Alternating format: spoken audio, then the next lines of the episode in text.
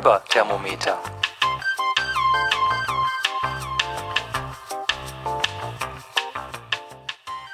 Wir schreiben den 2. Januar 2016 und deshalb schicke ich ein frohes neues Jahr in die Runde. Möget ihr alle vor allem gesund bleiben in 2016 und möglichst viel Zeit für faserverrückte Sachen haben. Die letzte Folge ist ja noch gar nicht so lange her. Das war die 13. Und darauf haben sich zurückgemeldet Karin, Rosmarie, nochmal Karin, dann Diana, Jule, Juliane und Julia, Eva, Daniela, Fint, Manu, Sabine, Tini, Janine, Marion und Katrin. Super lieben Dank dafür. Ähm, wie immer hilft Feedback beim Weitermachen. Ja, Folge 14. Was habe ich heute mitgebracht? Ähm, ausnahmsweise mal am Anfang gibt es ein kleines Themenblöckchen zum Thema Moni unterwegs. Für den Themenblock hat es leider nicht gereicht. Und in der Rubrik Dies und Das gibt es den faserverrückten Jahresrückblick 2015, also sozusagen als großen Hauptteil dieser Sendung. Und vielleicht packe ich hinten dran noch ein bisschen was zu meinen guten Vorsätzen 2016, damit auch jeder merkt, wenn ich nicht schaffe, sie einzuhalten. Und da nehme ich Bezug auf den wunderschönen Thementhread, ähm, den MMM 2016 Motivation, Meilensteine und Mottomonate, glaube ich, war es. Und da habe ich mir ein paar Sachen vorgenommen. Mal sehen, ob das denn klappt. Ansonsten viel Spaß. Fiberthermometer unterwegs.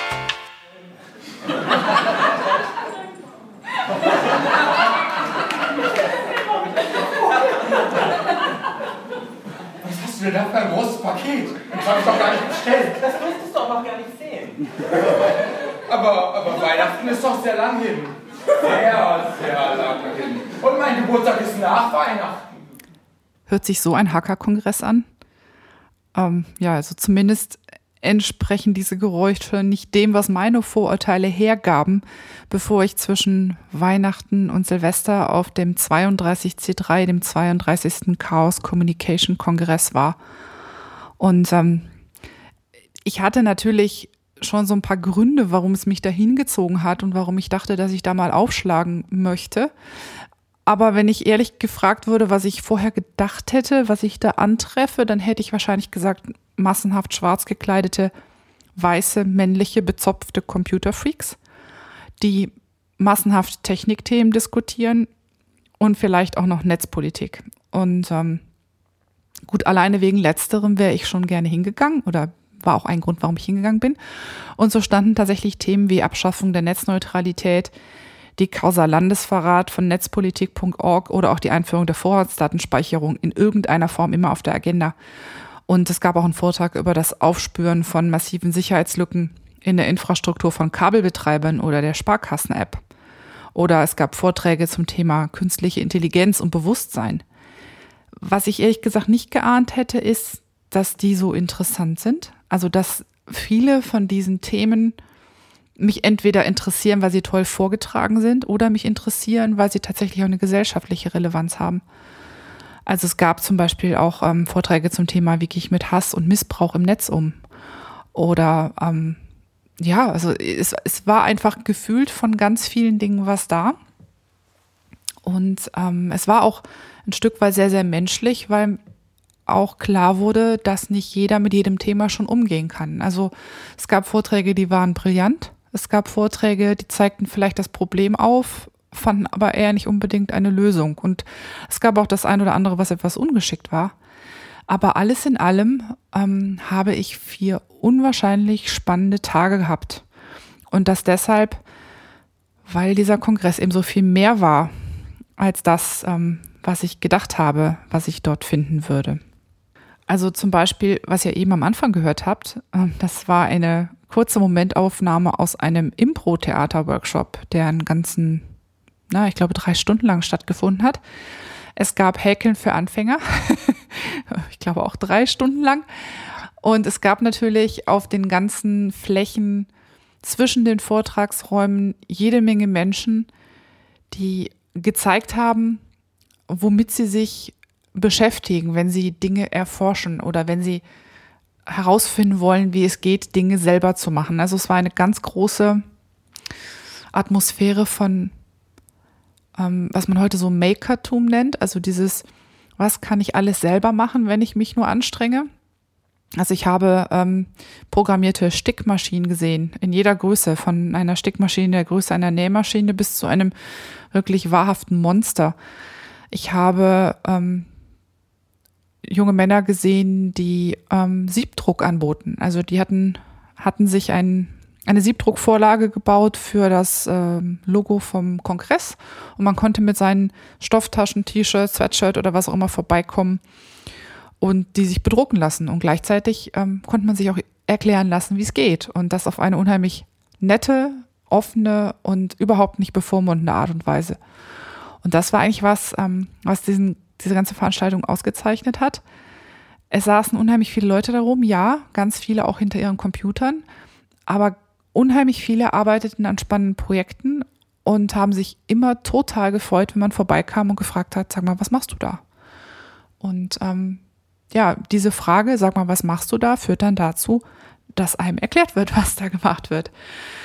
Und also es ist einfach, ich sage jetzt mal, es war ein riesengroßer Spielplatz von Menschen, die basteln. Und ich habe das als ähm, ein sehr, eine sehr willkommen heißende Atmosphäre erlebt. Es hing wahrscheinlich nicht von ungefähr hier und da ein Plakat rum, auf dem stand All Creatures Welcome. Und so hat man sich auch gefühlt oder so habe ich mich gefühlt, als ich dort ankam. Und ich hatte durchaus schon so ein bisschen Bedenken, ob ich da nicht als ähm, eigentlich eher nicht so programmieraffine Person überhaupt am richtigen Platz fühlen würde. Also ich hatte so ein bisschen das Gefühl, ich könnte da vielleicht falsch sein. Aber das hat sich für mich gar nicht bewahrheitet. Ähm, ja, was habe ich eigentlich gemacht? Ähm, wir sind am zweiten Weihnachtstag abends angereist, haben uns im Hotel einquartiert, sind was essen gegangen und sind dann schon mal rübergelaufen ähm, zum, ach, wie heißt es? Zum Kongresscenter Hamburg. So, jetzt sitze ich nicht mehr auf meiner Leitung. Ähm, wo ja alles schon im Aufbau war und wo massenhaft Menschen ähm, für die Vorbereitung der nächsten Tage äh, schufteten.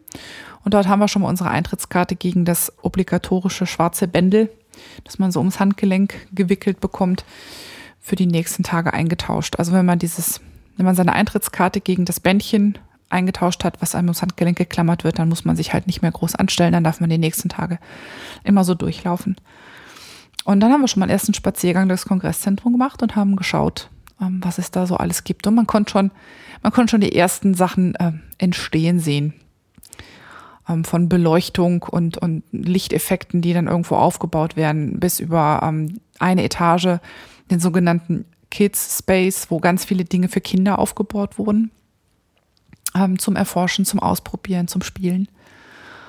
Und auch schon, wir waren auch schon ganz oben, wo die Sofaecke quasi ähm, zum Chillen fertig gemacht wurde und und und. Also als wir am zweiten Weihnachtstag abends ankamen, war es so zu, ich würde mal sagen, 80, 85 Prozent alles fertig.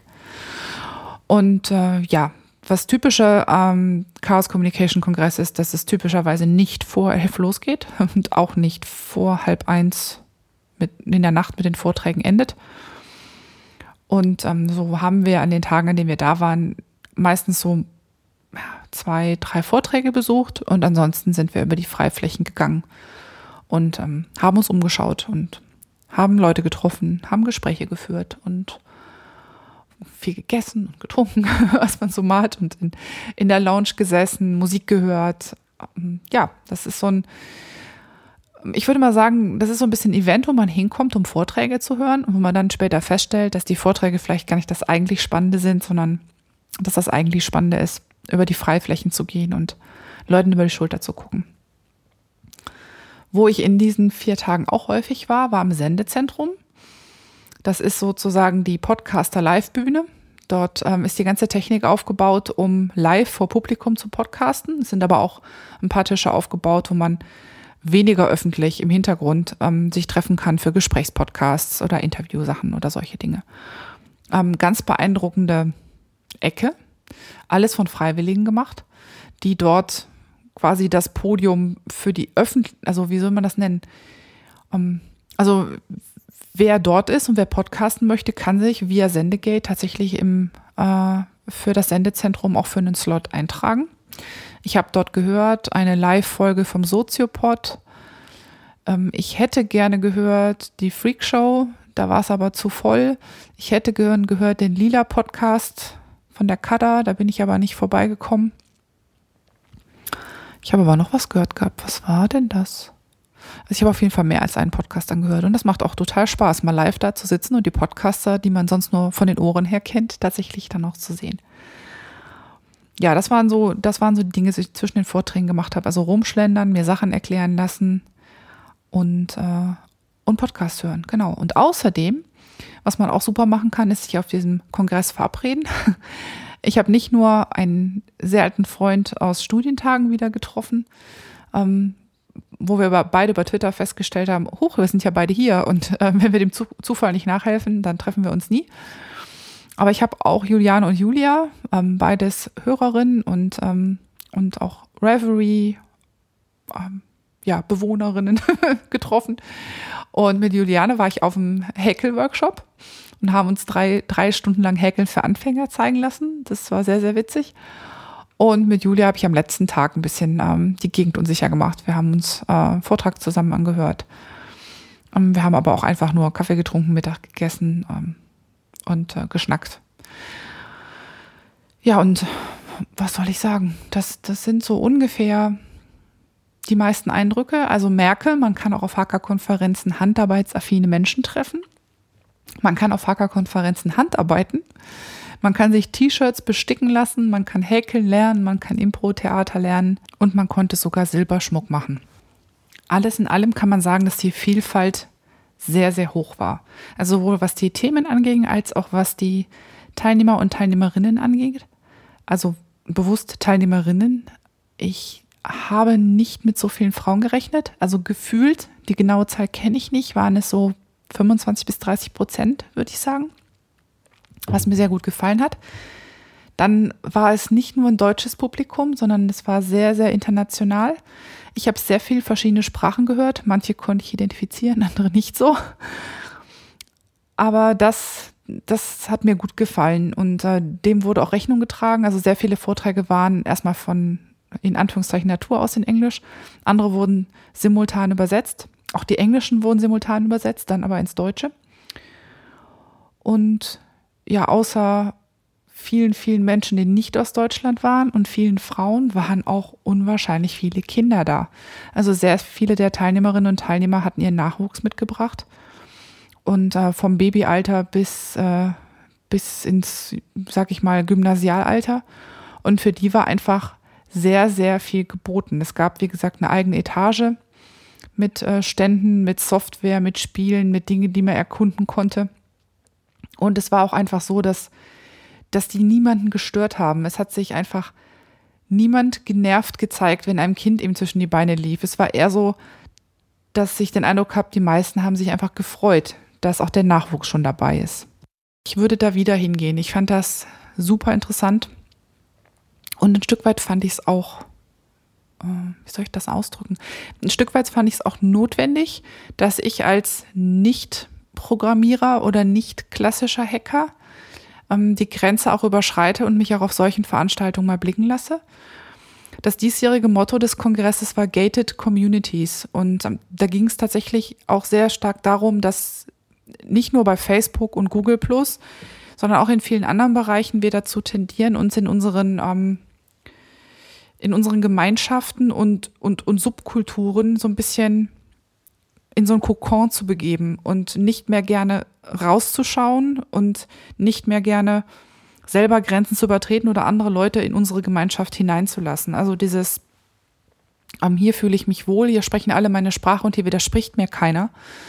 So ein bisschen diese Echo Chamber Idee, ähm, die ist zwar sehr comfy und sehr, sehr gemütlich und sehr kuschelig, ähm, hilft aber oft nicht, um um einander besser zu verstehen. Drucken wir es mal so aus. Und ich habe, glaube ich, jetzt ein kleines bisschen besser die in großen Anführungszeichen Hacker-Community verstanden.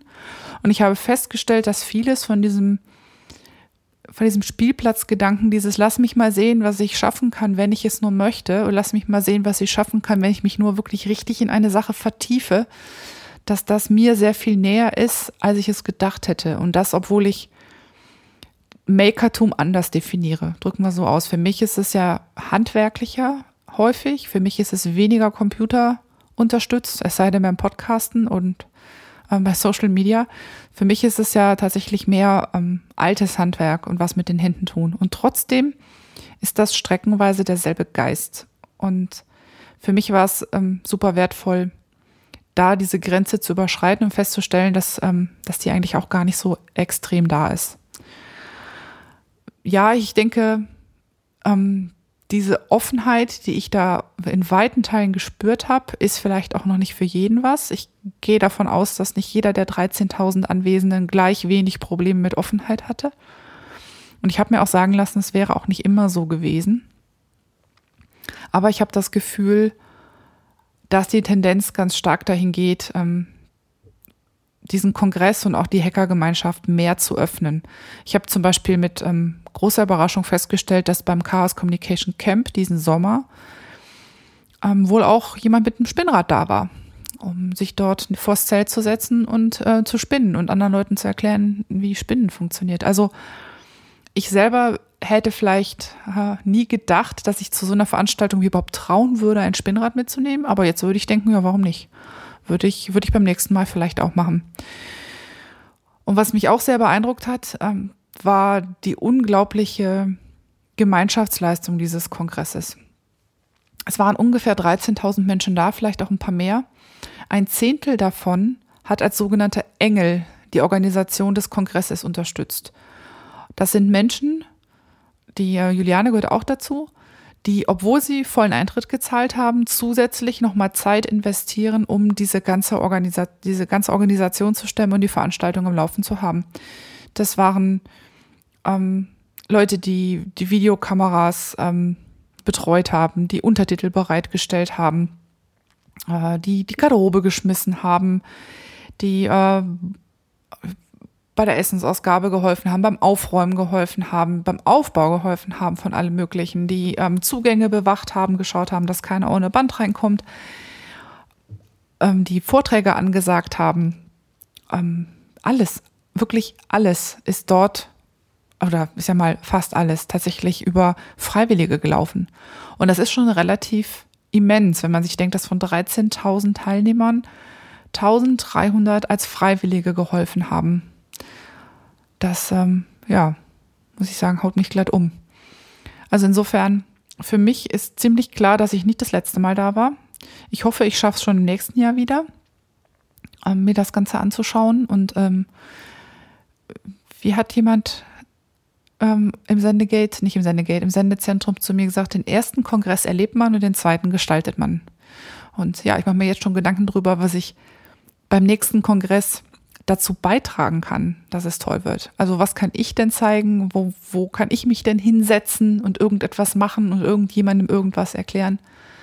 Ähm, damit diese Veranstaltung noch ein bisschen bunter wird und noch ein bisschen anders wird und ähm, ja, noch, noch mehr zu einem Ort wird, wo es auch Menschen wie mir gefällt. Und ja, also an alle, die ich dort getroffen habe, es war super, euch getroffen zu haben und an alle, die an der Orga mitgeholfen haben, vielen Dank.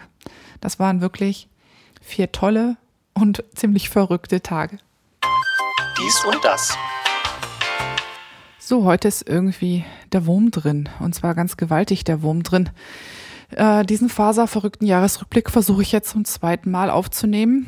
Und irgendwie ist äh, ja heute mal wieder GarageBand am Spinnen. Und ich prophezeie hiermit mal fürs neue Jahr, dass das das letzte Mal ist, dass ich mit GarageBand arbeite. Der nächste Folge kommt mit Reaper auf die Ohren. Beziehungsweise wird mit Reaper bearbeitet, damit sie dann auf die Ohren kommt. So langsam reicht es mir hier nämlich.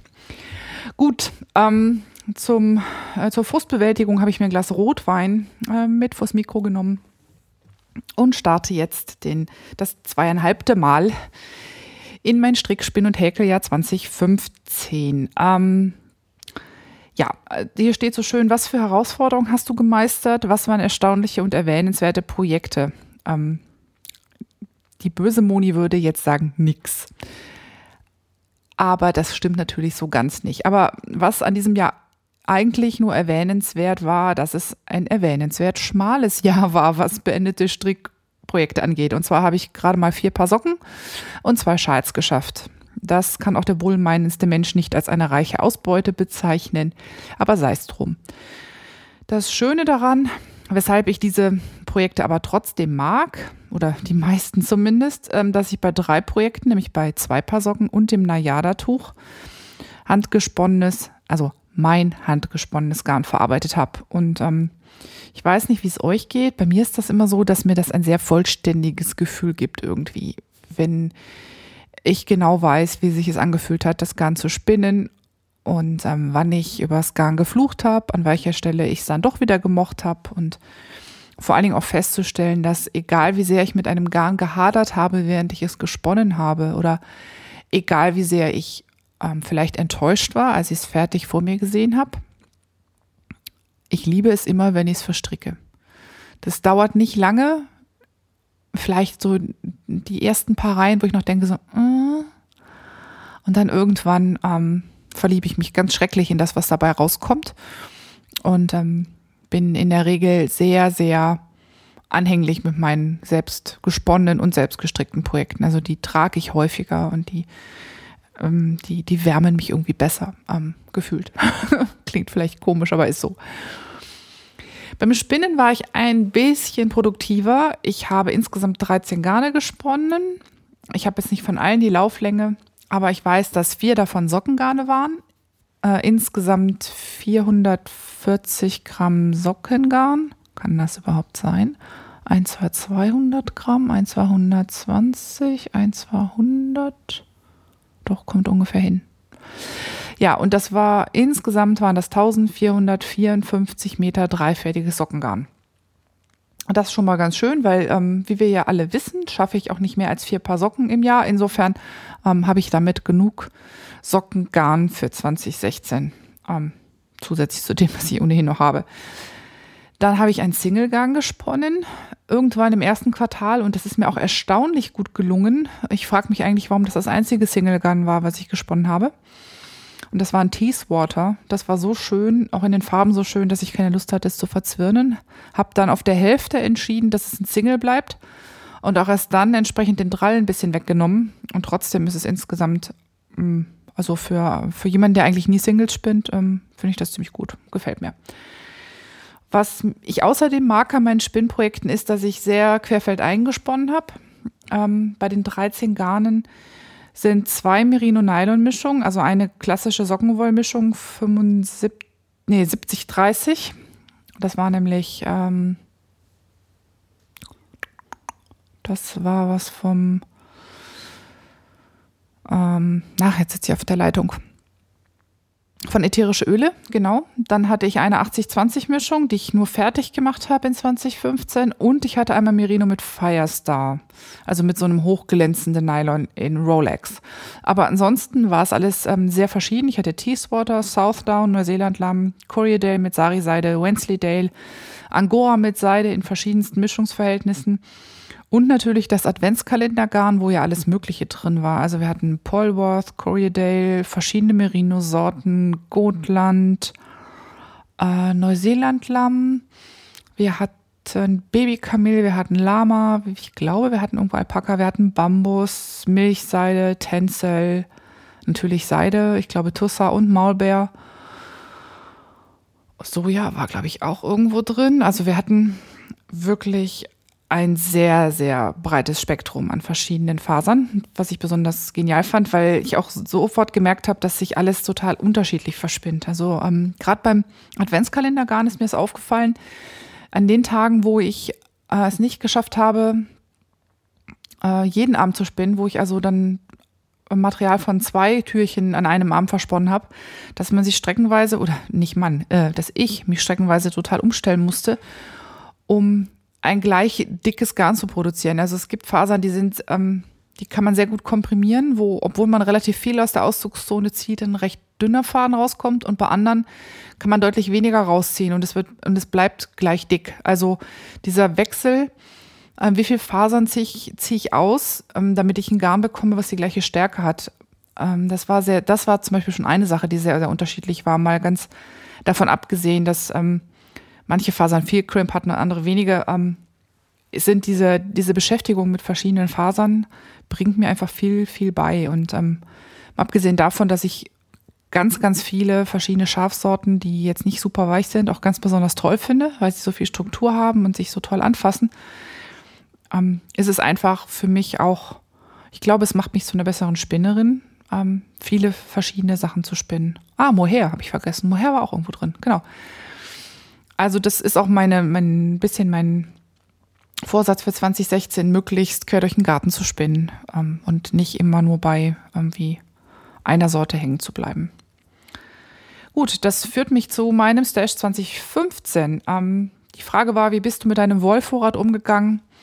Unter welchem Zeichen stand dein Stash ja? Wie hat sich alles entwickelt? Errungenschaften, Abbauerfolge? Ja, mein Zeichen, mein Zeichen für mein Stasher war definitiv Aufbau. Ähm, keine Ahnung, was es in Zahlen ausmacht. Ähm, aber obwohl ich fast alle Projekte 2015 aus Stashgarn gestrickt habe oder Garn benutzt habe, was ich gerade erst aus dem Stash gesponnen hatte, habe ich definitiv Stash aufgebaut. Ähm, ich habe, glaube ich, von diesen großen Ikea-Kisten, also diesen ganz großen, inzwischen sieben, glaube ich. Nicht alle davon sind dicht bepackt, weil einige davon oder die meisten davon Faserkisten sind. Da versuche ich in der Regel locker zu packen. Aber ich habe definitiv aufgebaut, also es ist äh, eine Kiste mehr dazu gekommen. Und das nicht nur, weil zwei Pulliladungen Wolle eingetrudelt sind. Also für den Daylin Pullover und für den Seashore Pullover von Isabel Krämer habe ich schon Wolle eingelagert, sondern zum Beispiel auch, weil ich Rosy Green Wool entdeckt habe und mich natürlich tüchtig eindenken musste, insbesondere mit Manx, Merino Manx. Und vor allem, weil ich die Finger nicht von Fasern lassen konnte. Also das ist ziemlich bitter, vor allen Dingen für jemanden, der so langsam spinnt wie ich. Wie ich. Ähm, habe ich mir einen recht üppigen Faservorrat angesammelt. Aber das muss mir der Neid lassen. Ähm, der ist echt wunderschön. Also ich glaube, wenn man das alles in ein Regal packen würde und mich zum Einkaufen da vorstellen würde, würde ich mich wieder verlieben in die Sachen, die da drin sind. Was mich besonders freut, ist, dass ich sehr viel unterschiedliche Tiere in meinen Faserkisten habe. Also bei den Schafen habe ich zum Beispiel Gotland, Falkland, Southdown, Swartbells, Exmoor Blueface, Cheviot, Border Leicester, äh, Corriedale habe ich, ähm, ich habe ähm, Blueface Leicester, ich habe, was habe ich denn noch? Ich hab, äh, dann habe ich noch irgendwie so ein, so ein Führer Landschaft Merino, keine Ahnung, was es genau ist. Ähm, also ich habe diese und mindestens noch ein paar andere Schafe drin. Dann habe ich auch noch eine Menge so nicht scharfige Leckereien. Ich habe Jack, also Jack pur, ich habe Jack Seidemischung, ich habe Kamel, Alpaka, ich habe reine Seide, ich habe, also als Kammzug und als Hankies. Und oh Gott. Also es ist wirklich, es ist wirklich viel und vor, vor allen Dingen sehr viel Verschiedenes und das ähm, ist eigentlich alles so schön, dass ich nichts kaufen müsste und dass ich mich deshalb schon sehr freuen sollte auf 2016, um das zu verspinnen. Also mein, an meinen Faserstash kann ich einen dicken grünen Haken machen. Ähm, zudem verbindet, verbindet mich eine sehr innigliche Zuneigung. Also der, der ist so genau richtig. Vielleicht ein bisschen groß, aber ansonsten genau richtig. Bei meinem Garnstash sieht es streckenweise etwas anders aus. Da muss ich echt sagen, mm, mm. Prost übrigens. Ähm, je älter der Kram ist, desto häufiger kommt mir dieses what the hell was I thinking in den Kopf? Also ich meine, das sind echt Stränge und Knäuel drin, wo ich mir echt frage, wie kommen die dahin? Also wer hat die gekauft? Das kann ich nicht gewesen sein, das war ein Imposter. Ähm, also die sprechen nicht mit mir oder sprechen nicht mehr mit mir und ich muss 2016 irgendwie versuchen, die loszuwerden. Also da gibt es verschiedene Möglichkeiten. Spenden wäre das eine. Ähm, dann muss ich mich mal umschauen nach Projekten, die Wolle suchen für, für karitative Zwecke. Ähm, das ist auch nicht alles schlechtes Garn, also am besten Willen nicht. Das, äh, da sind sehr, sehr viele handgefärbte Stränge auch dabei, die vielleicht jemand anderem gefallen würden, nur mir nicht mehr. Und ähm, auch Wollen, die, die eine super Qualität haben und die auch nicht eben günstig sind. Ich habe zum Beispiel festgestellt, dass ich einige Debbie Bliss, ähm, da gibt es so eine, die ist irgendwie Merino, Kaschmir, Seide und Mikrofaser oder so. Die habe ich mir mal irgendwann gekauft in zwei Farben, in so einem Lila und in so einem Steingrau. Und die Faser fühlt sich die ist super weich, die kann jeder tragen, der, oder die, die Wolle, äh, die kann jeder tragen, der auch noch so kratzempfindlich ist. Also äh, kann man sich, kann man sich in BH stopfen und es juckt nicht. Aber die Farben sind so tot. Also ich bin einfach in der Zwischenzeit so ein großer Fan von Heather und, und, und so semi-solid Sachen geworden. Also wenn wirklich was hundertprozentig durchgefärbt ist, dann gefällt es mir oft nicht. Und bei denen ist es auch noch so, dass sie irgendwie weder schimmern noch irgendwie Textur haben, gefühlt. Also die sind für mich einfach tot. Und ähm, das muss man echt sagen. Also mein Stash ist überwiegend hochwertig. Und trotzdem sind da Sachen bei, wo ich mich gefragt habe, wie die jemals in die Kiste kommen konnten. Und ähm, wenn ich sie nicht spende, dann werde ich sie entweder vielleicht in meine Monster-Häkeldecke mit einfließen lassen, die ich mir ähm, äh, auf, die, äh, auf die Fahne geschrieben habe für 2016. Ähm, dazu später vielleicht mehr bei den guten Vorsätzen. Aber selbst da habe ich schon einzelne wieder rausgenommen, weil die mir zu tot waren. ähm, oder ich werde versuchen, sie zu tauschen oder zu verkaufen. Also vielleicht muss ich ja mal so ein D-Stash machen irgendwo bei Reverie und mal gucken, ob jemand anders vielleicht gegen schmales Geld und Porto ein paar von den Schätzchen haben möchte. Muss ich mal sehen. Vielleicht ist das ja auch eine Idee, wo wir, vielleicht können wir auch einen Faserbazar machen oder sowas. Ich weiß es noch nicht. Muss ich mal drüber nachdenken. So, jetzt knallt hier die Box, die muss ich jetzt mal ausschalten. Ja, also da muss ich irgendwie von weg. Denn also mein Faserstash ist einfach so viel schöner als mein Garnstash. Also die neuen Sachen, die ich gekauft habe, Gott, ich habe das Rosy Green Wool und viele andere Sachen. Ich habe von den neuen Garnen, da sind wirklich ganz, ganz viele traumhafte Sachen bei. Aber diese alten, die ich so, als ich Stricken wiederentdeckt habe, so 2.8, 2.9, da hat es mich irgendwie streckenweise überkommen. Da zuckte der Bestellfinger an der Wand, selbst bei Sachen, wo ich heute sage, so, musste das sein? Ja, so viel dazu. Also es ist immer noch Aufbau und ähm, 2016 muss ich dann mal gucken, dass es zumindest gleich bleibt. Oder vielleicht schaffe ich ja auch die Sache mit dem Abbau. Das passt gut. Ähm, Übergang zu meinem Kleiderschrank. Welche Sachen hast du 2015 oft und gerne getragen? Ähm, Socken, Socken, Socken, Socken, Socken, Socken, Socken. Also wenn ich auf mein, meine Sockenschublade gucke, die jetzt nicht so super üppig ist, aber trotzdem ganz gut gefüllt, dann kann ich sagen, meine handgestrickten Socken sind in ständiger Rotation zwischen Fuß und Waschmaschine. Ähm, und was das besonders tolle ist, also ich habe gerade erst eine Wäsche durch, gestern irgendwie den ganzen Wäscheständer vollgehängt mit Socken und ich habe sie alle nochmal gecheckt. Nicht ein einziger Socken hat in 2015 schlapp gemacht. Äh, die sind alle noch, ähm, also die, die ich dieses Jahr getragen habe, sind alle noch in Ordnung. Und besonders stolz bin ich darauf, dass das auch für meine Lieblinge, nämlich die Socken aus handgesponnenem Garn gilt. Ähm, besonders da ich die auch besonders häufig trage, weil ich die eben so gerne mag, ähm, freut mich, dass, dass ich da keine Ausfälle habe, also keine Löcher weder an den Fersen noch unterm Ballen. Und das ähm, zeigt mir, dass ich langsam beim Sockengarnspinder angekommen bin, ähm, dass das gar noch was aushält. Das freut mich natürlich, weil irgendwie selbst, selbst gestrickte Socken aus selbst gesponnenem Garn ist irgendwie das Beste, wo gibt, finde ich. Ja, dann habe ich mich auch noch sehr oft und gerne in meine Wolltücher eingemummelt. Nicht in alle, aber drei habe ich sehr oft getragen. Das ist ein Bonnier-Schal, den ich schon in 2009 gestrickt habe, ähm, in den ich aber viele Erinnerungen eingestrickt habe, weil ich den auf meinem zweiten Everest-Track, also Track zum Everest Basecamp, das war die, die Tibet-Route, glaube ich, also wo wir über den über die chinesische Seite ans Basecamp rangelaufen sind. Ähm, da habe ich den mitgehabt und da habe ich sogar ähm, am sozusagen Gipfel unseres, unseres Tracks, also es war ja nicht der Gipfel, aber am, am höchsten Punkt, habe ich sogar mich mit einer anderen Teilnehmerin, mit Christine, die auch strickt, hingesetzt und dann haben wir dort ähm, ein paar Minuten äh, rituelles ähm, Basecamp-Stricken gemacht. Und ähm, das war dieser Bonja-Schal, der ist aus Shibui Sock.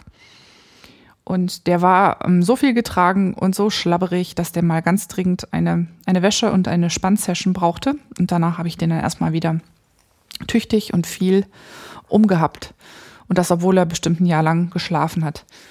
Und außerdem habe ich meinen Daybreak und meine Nayada, beide aus handgesponnenem Garn, habe ich sehr, sehr viel getragen. Also die Nayada könnte jetzt schon wieder geblockt werden, aber weil ich Blocken hasse, schiebe ich das noch ein bisschen raus.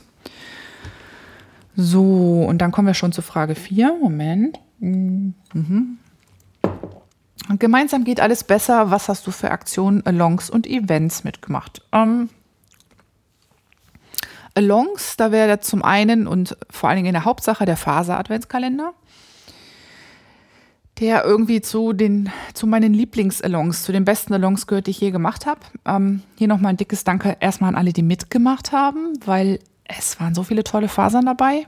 Es war wirklich ganz, ganz, ganz, ganz toll und viele Morgende im Dezember, wo ich eigentlich irgendwie so Tage hatte, wo man schon weiß, irgendwie so, äh, heute, die, wären nicht so toll, hat es mir echt äh, den Tag sehr versüßt, ähm, daran, also morgens dieses Päckchen aufzumachen und zu wissen, dass ich das da abends spinnen kann. Und die abendlichen Spin-Sessions haben mir auch echt gut getan. Und natürlich ein dickes, dickes, dickes, dickes Danke an Fanny, die das alles organisiert, ähm, eingesammelt und weiterverteilt hat. Das also alles zusammen war echt ein Highlight. Ich hatte mir zum Ziel gesetzt, jeden Abend direkt nach der Arbeit oder nach dem Abendessen, wie auch immer, dann die 10 Gramm Fasern zu verspinnen, immer verteilt auf zwei Spulen. Und der Plan war dann ähm, am ersten Weihnachtstag, nachdem die Singles eine Nacht geruht haben, äh, die dann zu einem zweifädigen Garn zu verzwirren. Das hat auch überwiegend geklappt, ähm, bis auf drei Tage, an denen ich tagsüber unterwegs war, so nach dem Motto morgens um fünf Uhr raus, auf den ersten Zug nach Frankfurt oder nach Regensburg, dann irgendwie spät abends wiederkommen, noch was essen, umfallen. Also an solchen Tagen habe ich dann meistens abends nicht gesponnen, sondern bin stattdessen früh ins Bett gegangen. Aber das waren, wie gesagt, genau drei Tage und das habe ich dann jeweils ähm, am darauffolgenden Tag wieder aufgeholt, wo ich dann halt statt 10 Gramm halt eben 20 Gramm versponnen habe. Es ist komisch, bei der Tour de Vlies kriege ich manchmal 20 Gramm am Tag nicht hin und jetzt war es irgendwie nie ein Thema. Hm, naja. Ja, und dann habe ich am 25.12., am ersten Weihnachtstag, ähm, die Zwirn-Session gemacht. Die kam etwas später als geplant. Weil zuerst musste ja die Podcast-Folge ins Internet und die hat irgendwie gefühlt einen ganzen Tag gedauert, bis sie fertig war. Und dann habe ich irgendwie, glaube ich, erst so gegen neun oder halb zehn angefangen zu zwirnen und das dauerte dann etwas. Aber ich saß schön vor unserem Kaminofen. Das Feuer ähm, brutzelte so vor sich hin. Und kurz nach Mitternacht hing dann auch das Garn zum Trocknen in meinem Faserzimmer und ich konnte beruhigt schlafen gehen. Das war also so eine richtig auch gefühlt so eine konzertierte Aktion, so gut durchgeplant mit ganz viel Disziplin, aber auch ganz, ganz viel Spaß. Und ähm, ja, ich habe festgestellt, dass mir regelmäßige Spinnen nicht nur viel Spaß macht, sondern auch super gut tut. Sollte ich öfter tun. Ja, und was wird nun draus? Ich habe in meinem Stash noch so ähm, einen hellgrauen Strang Alpaka Flamme von BC-Garn BC -Garn gefunden. Weil die Lauflänge von dem Garn, das sind irgendwie, glaube ich, 500 und ein paar zerschossene. Ich glaube 544 oder so. Oder waren es 588? Ich weiß nicht mehr genau. Ich habe den Zettel unten liegen. Die Lauflänge reicht nicht ganz für ein Tuch von der Größe, wie ich sie gerne habe. Also ich bin nicht so ein eine, ähm, eine Frau für diese Shawlettes, also für kleine oder schmale Tücher. Ich brauche sie mal groß und breit. Mm, also reicht das Garn alleine nicht. Aber dieser besagte Strang Alpaka Flamme in so einem ganz hellen Grau ist, glaube ich, sehr gut geeignet, um das quasi so die, die Basisleinwand zu bilden für den Daybreak Shawl. Und ähm, der ist ja, der hat ja quasi eine Grundfarbe, die sich vom Anfang des Tuchs über die Längsrippen durchzieht und ähm, das wird dann das hellgrau und die Streifen, die dann durch dieses Tuch laufen, die kommen dann aus dem Adventskalender gar nicht. Ich glaube, das ist eine gute Kombi und ich freue mich schon drauf, das anzustricken. Ähm, wird wohl leider vermutlich nicht vor Februar, März was werden, weil ich im Januar drei Wochen auf Fototour bin und auch sonst wenig Zeit zum Handarbeiten habe und auch noch ein paar andere Sachen habe, die ich fertig bekommen muss. Also wird das im Januar nichts mit Adventskalenderschal. So, was waren deine virtuellen und vielleicht auch persönlichen Treffpunkte mit anderen aus der Faser-Community? Hm, virtuell natürlich wie immer Reverie und unsere allen, unsere Podcasts alle. Also das, das sind so die, die virtuellen Treffpunkte überhaupt. Und die persönlichen Faser-Treffpunkte, ähm, tja, da war natürlich zum einen im Februar Madrona. Habe ich ja schon im Detail erzählt, warum ich das so toll fand und was ich da alles gemacht habe. Ähm, nur noch mal für den Rückblick. Äh, mir machen eigentlich solche ähm, Sachen immer total Spaß, wo ich mich mal für so ein paar Tage richtig in einer Sache marinieren kann. Und das war bei Madrona so. Also da waren natürlich auch eine Menge Leute, die andere äh, Dinge getan haben, die nicht gesponnen haben, sondern die gestrickt haben. Aber ich konnte mich an den vier Tagen, wo ich ja eigentlich an jedem Tag einen Kurs hatte, ja, konnte ich mich so richtig in Fasern und in Spinnweisheiten ähm, ja, marinieren halt, ähm, eintunken. Ich habe mich richtig vollgesogen damit gefühlt. Und zwar lag das so ein bisschen daran, dass ich die Chance hatte, ähm, Kurse bei zwei sehr verschiedenen Spinnpersönlichkeiten zu machen. Also wenn ich es nochmal machen würde oder werde, was ich bestimmt tun werde, dann werde ich versuchen, vielleicht noch einen dritte Lehrer, einen dritten Lehrer oder eine dritte Lehrerin reinzunehmen, weil das unheimlich lehrreich ist und total interessant, sich mit verschiedenen und manchmal auch widersprüchlichen Perspektiven auf so ein Handwerk wie Spinnen ähm, ja, auf sowas einzulassen oder sowas kennenzulernen. Es ist tatsächlich so, dass gefühlt für mich so ein bisschen jeder, der irgendwie sich sehr intensiv mit Spinnen auseinandersetzt, so, ich sag's mal, Gesetze, Regeln, Ansichten hat, die teilweise sehr, sehr ähm, mit, mit, mit, sehr großer Schärfe auch formuliert werden.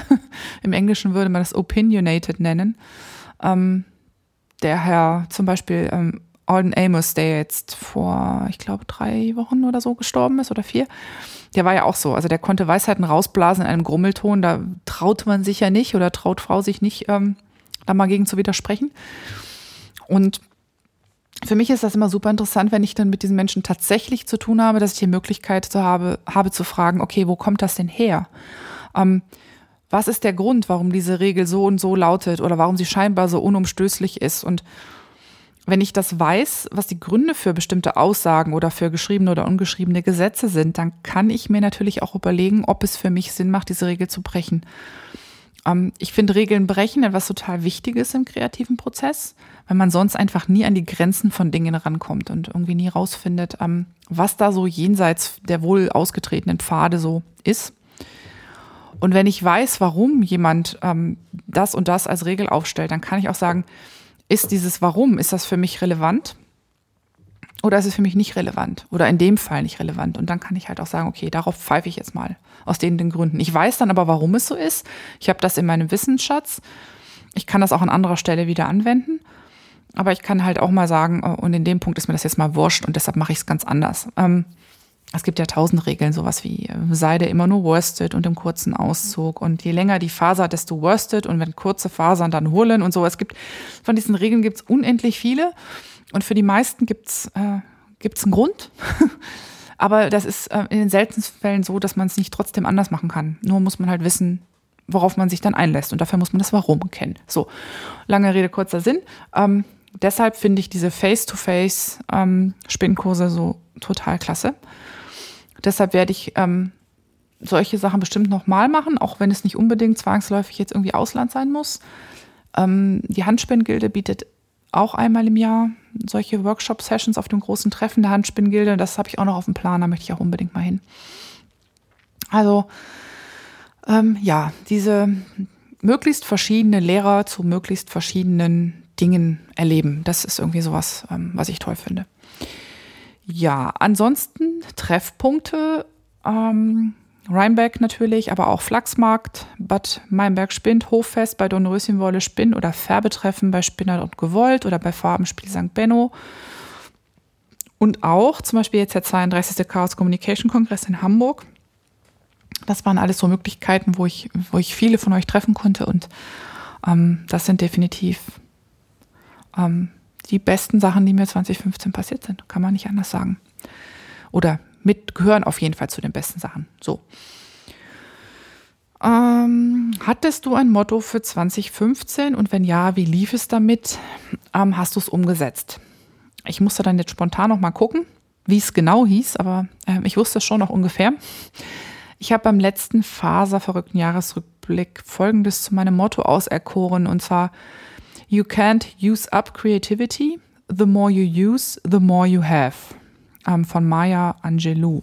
Und ähm, ja, ich mag zwar nicht besonders viel gestrickt oder gesponnen haben, aber das Motto hat mich trotzdem ziemlich begleitet, vor allem bei den vielen Wochenenden, die ich für mein Buch schreibenderweise verbracht habe. Und da, haben sie, da hat mich diese, dieser Satz oder dieses Motto oft daran erinnert, ähm, dass dass das was ist, was einem Energie bringt. Also meine Zeit in kreative Projekte zu investieren, ähm, geht zwar im Prinzip von purer Faulzeit ab, also Freizeit, in der ich irgendwie gar nichts tue, außer die Füße hochzulegen. Trotzdem gibt's mir unheimlich viel. Ähm, es gibt mir viel Energie und das, glaube ich, gibt's mir vor allem deshalb, weil ich ein Gefühl der Selbstwirksamkeit ähm, bekomme. Also ich sehe, ich tue was und ich kann was erreichen und ähm, das, das ist was, was, was für meine Seele irgendwie sehr gut ist. Und deshalb auch wenn ich mir ein neues Motto gesucht habe für 2016, möchte ich das so ein bisschen trotzdem im Herzen bewahren, mich daran zu erinnern, wie gut es mir tut, Freizeit auch wieder produktiv einzusetzen. Was waren die schlimmsten Crafting-Unfälle und Reinfälle? Ähm, ja, muss ich glaube ich nicht mehr viel mehr drüber sagen. Das war das unsägliche Looptuch mit der unsäglichen umklappenden Kante. Ich glaube, ich habe es irgendwie in Folge 12 und in 11 verarbeitet. Da mag ich eigentlich gar nicht mehr drüber nachdenken. Das Ding liegt zusammengefaltet im Schrank und ähm, wird da auch wahrscheinlich noch ein bisschen länger liegen. Ähm, nervt. Lieblingsdesigner in 2015. Mm.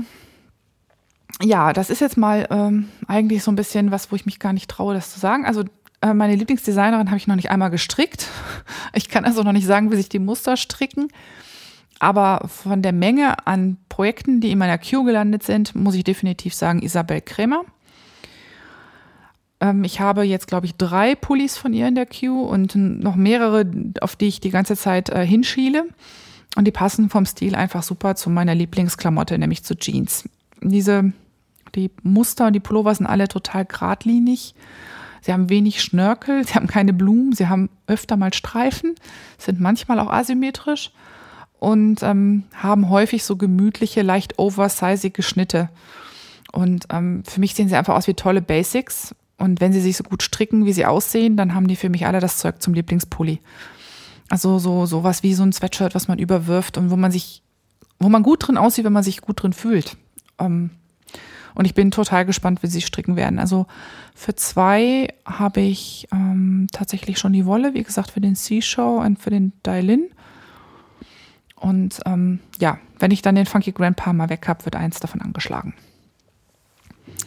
Einen Song des Jahres habe ich nicht. Äh, ein Buch des Jahres, Hi, müsste ich eigentlich sagen, meins. Ähm, aber ich glaube, ähm, das meintet ihr nicht, ne? Ähm, eigentlich sollte hier wahrscheinlich jetzt irgendein wichtiger Roman auftauchen oder so. Ähm, geht aber nicht, weil ich kaum Romane gelesen habe. Ich glaube gar keinen.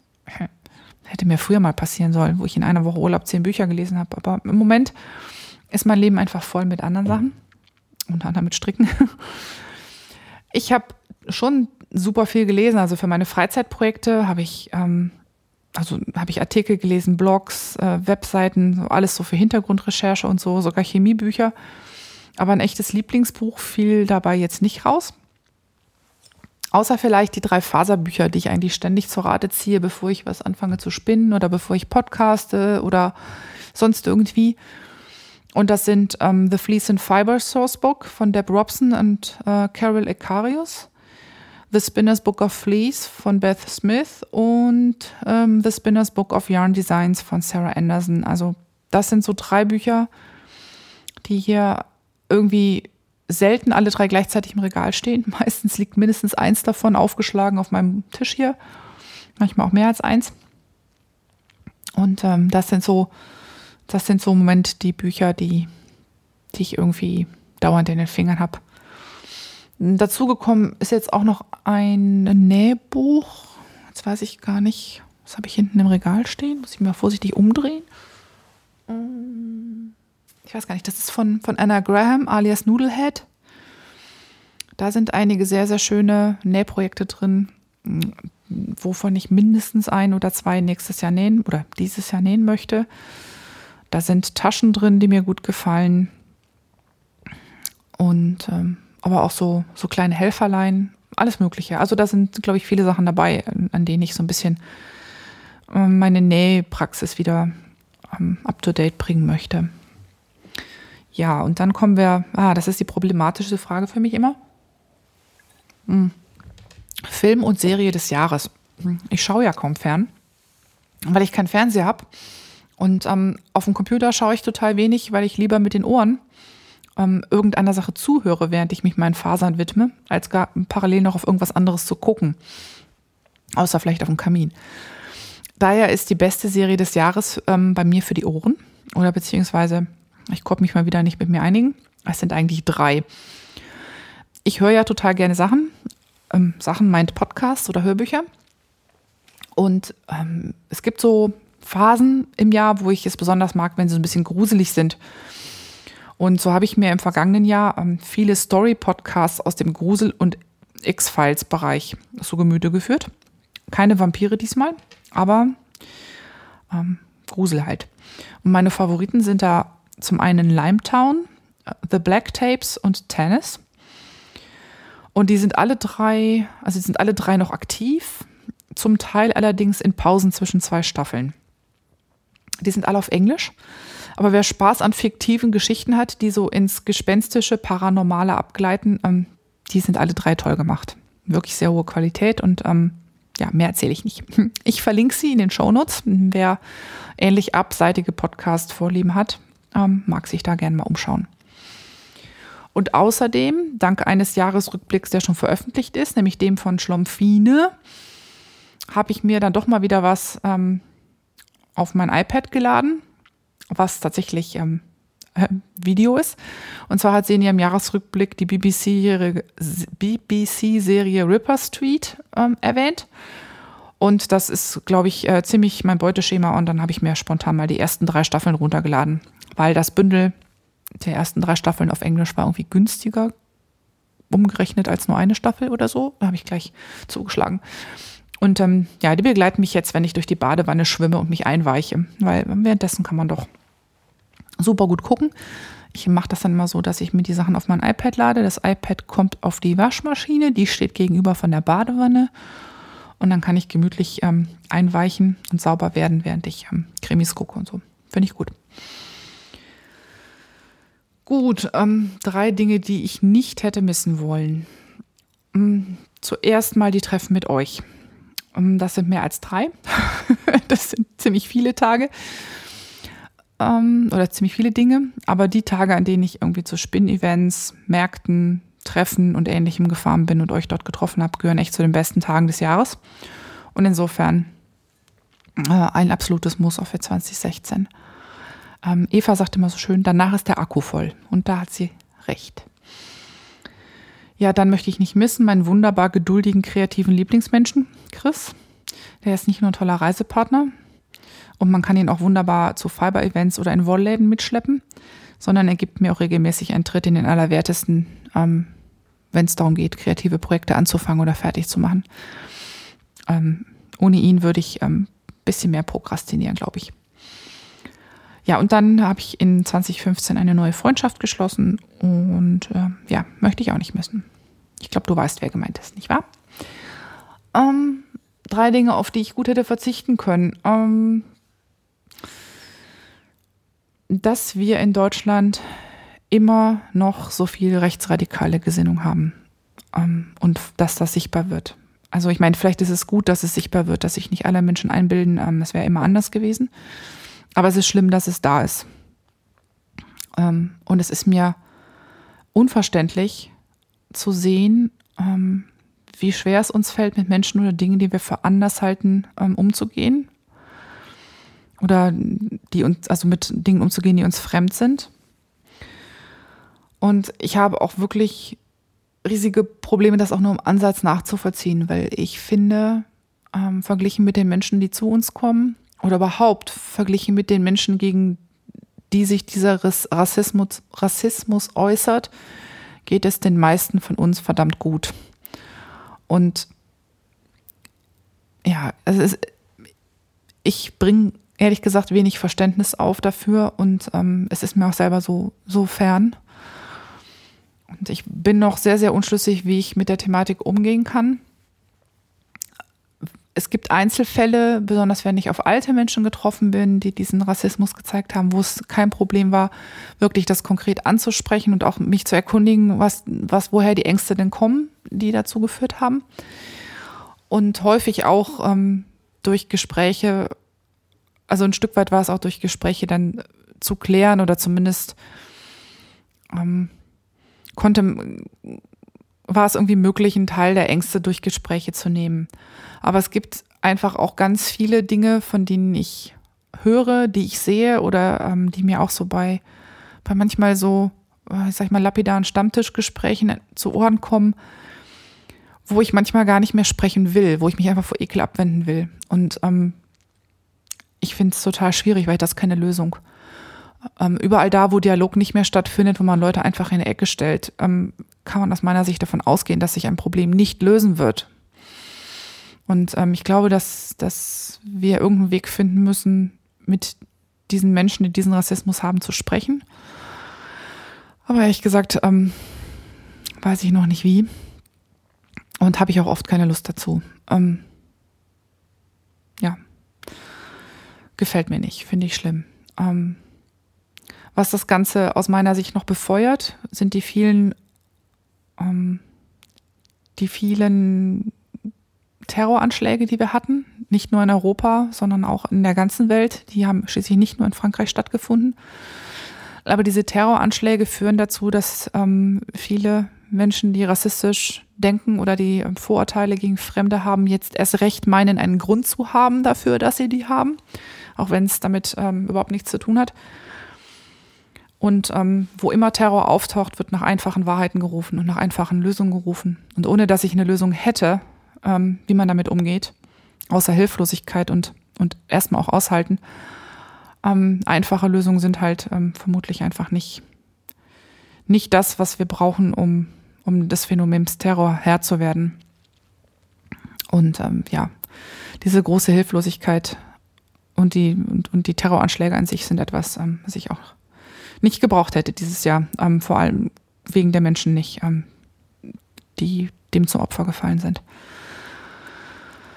Ja, dann Naturkatastrophen gab es reichlich. Ähm, und ich habe ja schon eine Folge gehabt zu dem Erdbeben in Nepal. Wann immer natürlich besonders Menschen betroffen sind, die man kennt, nimmt es einen auch besonders mit. Was aber nicht heißt, ähm, dass sie nicht alle irgendwie schlimm wären ja, ähm, das war, das war sozusagen die Streichmasse für 2015, auch wenn man es nicht streichen kann. Mhm. Was hast du 2015 Neues begonnen? Ja, ähm, wie schon erzählt, ich habe ein Buch geschrieben, zusammen mit Chris und auch veröffentlicht. Und ich würde lügen, wenn ich sagen würde, dass ich nicht super stolz drauf bin. Zum einen natürlich, ähm, weil ich weiß nicht, als Kind habe ich immer gedacht, oh, Schriftstellerinnen, Schriftsteller, Autoren und Autorinnen, das muss irgendwie so eine Gilde von Menschen sein, die irgendwo auf so einem Podest rumsteht. Ähm, stimmt natürlich nicht. Habe festgestellt, dass es kein Hexenwerk ist und trotzdem fühlt es sich irgendwie gut an, ein Buch in der Hand zu haben, wo oben ähm, mein Name draufsteht. Ja. Äh, was es mir aber auch gezeigt hat und was für mich besonders wertvoll war, ähm, was ich alles erreichen kann, wenn ich mich einfach nur auf eine Sache konzentriere mich darauf konzentriere, was zu tun ist, wie ich es richtig mache. Und ähm, bei einer Sache produktiv zu werden, in der es wirklich einzig und allein darum geht, Dinge nach bestem Wissen und Gewissen und mit Sorgfalt richtig zu machen. Das ist was, ähm, was sich so simpel anhört, was aber in meinem ähm, täglichen, bei meiner täglichen Arbeit halt auch häufig nicht der Fall ist. Wenn man in einem Großkonzern arbeitet oder auch, es gibt sicherlich auch in kleineren Unternehmen, ist halt manchmal nicht wichtig, wie man es eigentlich macht, sondern genauso wichtig ist, Strippen zu ziehen und jedes Mal zu überlegen, ähm, wem man jetzt auf den, auf den Schlips tritt oder auf die Füße, wenn man eine eventuell auch noch so wahre Aussage formuliert oder wenn man sagt, eigentlich müsste man es so oder so machen, lass uns jetzt so tun. Dann gibt es oft tausend Gründe und Hindernisse, die mit einer Sachlage eigentlich nichts zu tun haben, die dagegen sprechen, sondern vielmehr mit einer politischen Gemengelage oder Befindlichkeiten. Und das ist etwas, was mir ohne Ende Energie abzieht, was mich extrem frustriert und was, was mich auch oft, ähm, weshalb ich äh, nachts wach werde und auf irgendwelchen Dingen rumgrübel oder weshalb Dinge einfach viel, viel aufwendiger und viel, viel, wie viel aufwendiger sind und wie viel länger dauern, bis sie fertig sind. Und so gesehen war das Buch für mich so heilsam, weil wir haben uns wir haben uns eine Gliederung gemacht, wir haben uns überlegt, ähm, wie wir diese Gliederung in Kapitel zerlegen, wir haben überlegt, was, welche Inhalte in welches Kapitel kommen, dann haben wir sie aufgeteilt und dann haben wir dieses Buch geschrieben. Und das, ein, das Einzige, was zwischen mir und dem fertigen Produkt stand, war im Zweifelsfall mein innerer Schweinehund. Aber es war nichts dabei, was ich nicht hätte lösen lassen durch Arbeit. Hintern auf den Stuhl, recherchieren, schreiben, formulieren, überarbeiten. Aber das ist alles in Anführungszeichen nur Arbeit. Das ist eine Fleißsache, das ist eine Sorgfaltssache. Ähm, und vielleicht muss man auch ein bisschen schreiben können, aber das hat null mit Politik zu tun. Das hat nichts mit Befindlichkeiten zu tun. Das ist einfach geradeaus produktiv werden, Dinge tun, fertig machen. Und das war für mich super, super, super wichtig. Das kann ich gar nicht in Worte fassen. Also das ist, das war, glaube ich, noch die größere Erkenntnis, als ich habe da jetzt ein Buch in Hand, wo mein Name draufsteht, war wirklich, wie gut mir das tut, so ein Projekt von Anfang bis Ende durchziehen zu können, einfach nur mit dem, was ich für richtig halte und wie ich denke, dass man es machen müsste und nicht, ähm, ja, welche politischen Rahmenbedingungen muss ich beachten oder sowas. Ähm, bisschen aus dem Nähkästchen jetzt, aber das war für mich, ähm, was habe ich 2015 Neues begonnen und na, vielleicht mache ich sowas ja nochmal. Wovon hast du dich 2015 getrennt? Ähm, von nichts eigentlich, außer vielleicht von meiner inneren Mitte. Ähm, die muss ich mal wiederfinden. Gucken, wo die rumliegt. Und hast du ein Motto für 2016? Und wenn ja, welches? Ähm, ja, habe ich. Zwei sogar. Und zwar ähm, das eine steht vorne in meinem Planer, den ich geschenkt bekommen habe. Ups, dong. Ähm, den habe ich zu Weihnachten bekommen. Ein Planer für meine Leidenschaften, The Passion Planner, den werde ich auch nochmal verlinken. Und auf einer der Seiten für, für eine Wochenplanung im Januar steht ein Spruch von Mark Twain. The secret of getting ahead is getting started. Ja, und äh, das passt super auf mich. Ich sollte bei vielen Dingen nicht erst lange rumtrödeln und drauf rumdenken, sondern einfach machen. Ähm, würde dazu führen, dass nicht nur mehr Socken fertig werden und Pullis und Tücher, sondern auch ein paar andere Sachen die mir sicherlich viel bringen, dann mal das Licht der Welt erblicken. Außerdem würde ich mir noch gerne Julias Motto ausborgen. Ähm, sie hat es in, ich glaube, im Thread MMM Motivation, Meilensteine, Motto-Monate oder so ähnlich aufgeschrieben. Und zwar schrieb sie dort, erledigt ist besser als perfekt. Und ja, das kann man eigentlich so stehen lassen. Ähm, wenn ich das hinkriege, gibt es auch definitiv mehr Podcasts. Ich hatte ja noch versprochen, ein bisschen was zu meinen guten Vorsätzen für 2016 zu sagen, also zu denen, die sich in irgendeiner Form auf Fasern beziehen.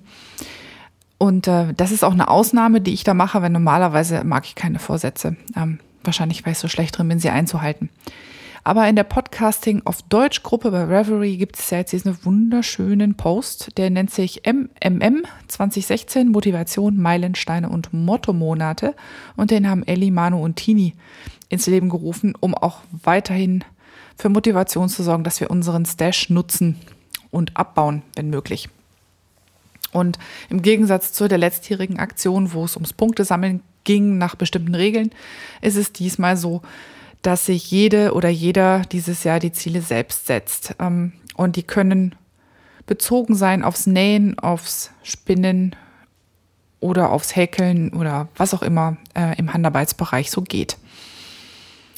Und ähm, das läuft dann so ab, dass man äh, jeweils im Folgemonat einen sogenannten Check-in-Post macht und sagt, wie es einem im Monat davor mit den Zielen gegangen ist. Und man kann entweder ein Jahresziel vorgeben und sich daran abarbeiten oder regelmäßige Monatsziele sich ausdenken, um das Ganze ein bisschen konkreter zu gestalten. Und äh, Motto-Monate soll es auch geben, die dienen ein bisschen der Inspiration, sind aber nicht verpflichtend. Die Motti der ersten drei Monate stehen schon fest. Der Januar ist gut geplant und halb, gut geplant ist halb begonnen. Der Februar ist feste Zudecken und der März ist Frühjahrsputzmonat. Und ich habe mir zum ersten Mal überlegt, ähm, was würde ich denn in 2016 gerne auf jeden Fall erledigt bekommen. Und das ist noch so teilweise ein bisschen vage. Also zum Thema Spinnen habe ich gesagt, ich möchte wenigstens einen Kammzug äh, vom Färbesamstag im Dezember bei Tanja und Andrea verspinnen. Ich habe da noch ein Tour de Vlies Projekt rumliegen, was ich gerne fertig spinnen möchte. Ich möchte insgesamt besonders viele verschiedene Spa Fasersorten verarbeiten. Und äh, deshalb hatte ich mir ja von Rhinebeck ein halbes Pfund Border Leicester und Lama mitgebracht. Also das ist 50-50 Border Leicester Lama und das ähm, möchte ich gerne färben und wenn es geht auch anspinnen. Beim Stricken muss ich meinem Funky Grandpa mal wieder einen Tritt geben. Der ist jetzt, äh, der, der Körper ist ja fertig und äh, ich hatte da letztes Mal schon drüber gepodcastet. Der ruht gerade wegen meiner Perfektionitis und der soll dann wieder belebt werden und auch irgendwann mal fertig werden. Ich möchte ein Tuch aus dem Adventskalendergarn stricken. Ich möchte wenigstens einen weiteren Pullover für mich stricken, also entweder den Seashore oder den Dailin. Aus meinen strengen Merino Manx von Rosy Green Wool würde ich gerne einen Hab stricken.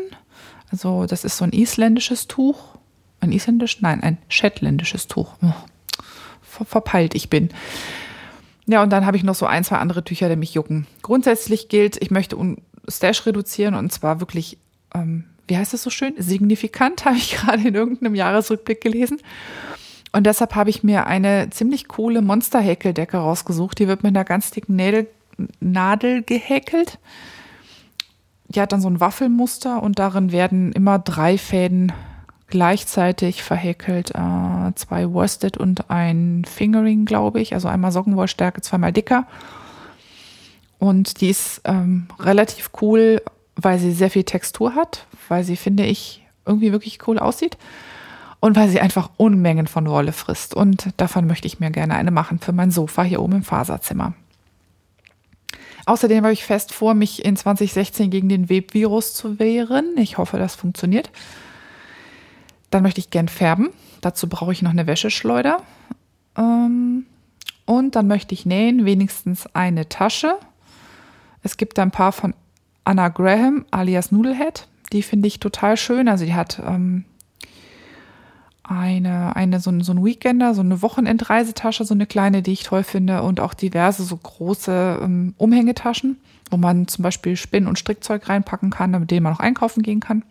Alle so mit Reißverschluss und Taschen und Dittchen und Dattchen. Also nicht mehr so ganz simpel, aber hoffentlich auch noch nicht ganz so schwer, dass ich es nicht hinkriege. Ich möchte mir eine Schlafanzughose oder eine Schlumperbüchse nähen. Also so am liebsten breiter Bund, ganz weite Beine und bis auf die Füße, sodass man fast drüber fällt. Und ich möchte einmal wöchentlich einen Block ähm, aus Tula Pinks City Sampler Buch nähen. Damit ich endlich Übungen drin bekomme, äh, nicht nur akkurat zuzuschneiden, das habe ich beim ersten schon gut hingekriegt, aber auch so zu bügeln, dass sich die Dinger nicht verziehen und so zu nähen, dass sie nicht kleiner werden als geplant. Ja, gar nicht so einfach. Und ich möchte unbedingt mehr podcasten. Äh, notfalls auch mal mit ein bisschen weniger Vorbereitung, aber auf jeden Fall raus damit. Das ist mir ziemlich wichtig, denn mit der Frequenz bin ich überhaupt nicht zufrieden. Ja, und dann habe ich heute am Aufnahmetag die Ziele für Januar runtergebrochen.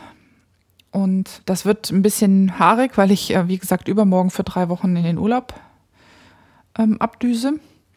Aber ich möchte zumindest schon mal eine gute Grundlage an der Monster-Häkeldecke erhäkeln im Januar. Ein bisschen was habe ich auch schon gemacht. Vor allem möchte ich dafür ein Projekt anlegen in Reverie, ganz wichtig. Im Sinne des Mottos gut geplant, deshalb begonnen. Und außerdem ähm, werde ich mir die Decke im Februar für den Motto-Monat, äh, wie heißt es noch gleich, feste Zudecken ähm, vornehmen. Und da braucht man ja eine gute Basis, nicht wahr?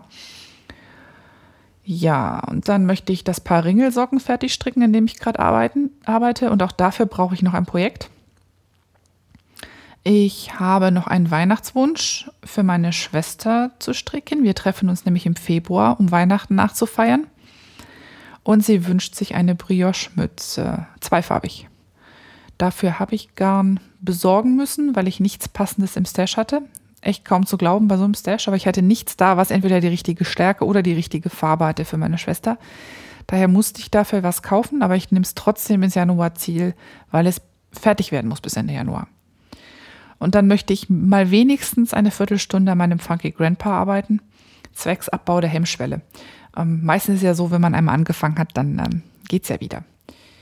Spinnen möchte ich gerne ähm, das Tour de Vlies-Projekt, was bei mir ruht, das möchte ich zumindest weitermachen. Das heißt also die zweite Spule dafür anfangen. Der Quiltblock muss kommen. Ähm, ich will die Queue und die Library updaten und noch vor der Abreise diese Episode posten. Also zumindest an der Stelle habe ich hoffentlich heute noch ein Erfolgserlebnis. Obwohl, ich habe meine Shownotes noch nicht fertig. Das kann noch ein bisschen dauern. Ja, das so viel zu den ähm, guten Vorsätzen. Ihr könnt das, wenn ihr wollt, dann nachprüfen und mich an den Ohren äh, zupfen, wenn ich das nicht rechtzeitig hinbekomme. Naja, ich äh, will mal mein Bestes tun, da zumindest ein bisschen zu Potte zu kommen. Diese Kisten da oben auf dem Dachboden, die haben mich wirklich erschreckt. Da muss was passieren. Mit diesen guten Vorsätzen mache ich dann Schluss für heute. Ich wünsche euch allen ein sehr erfolgreiches Häkelstrick, Spinnen, Näh und überhaupt so Jahr 2016. Ich freue mich außerdem auf mehr faserverrückte Jahresrückblicke. Die lese ich nämlich total gerne. Und ansonsten, ja, kann ich nur Tschüss sagen und wir lesen uns oder wir hören uns. Bis bald. Ciao.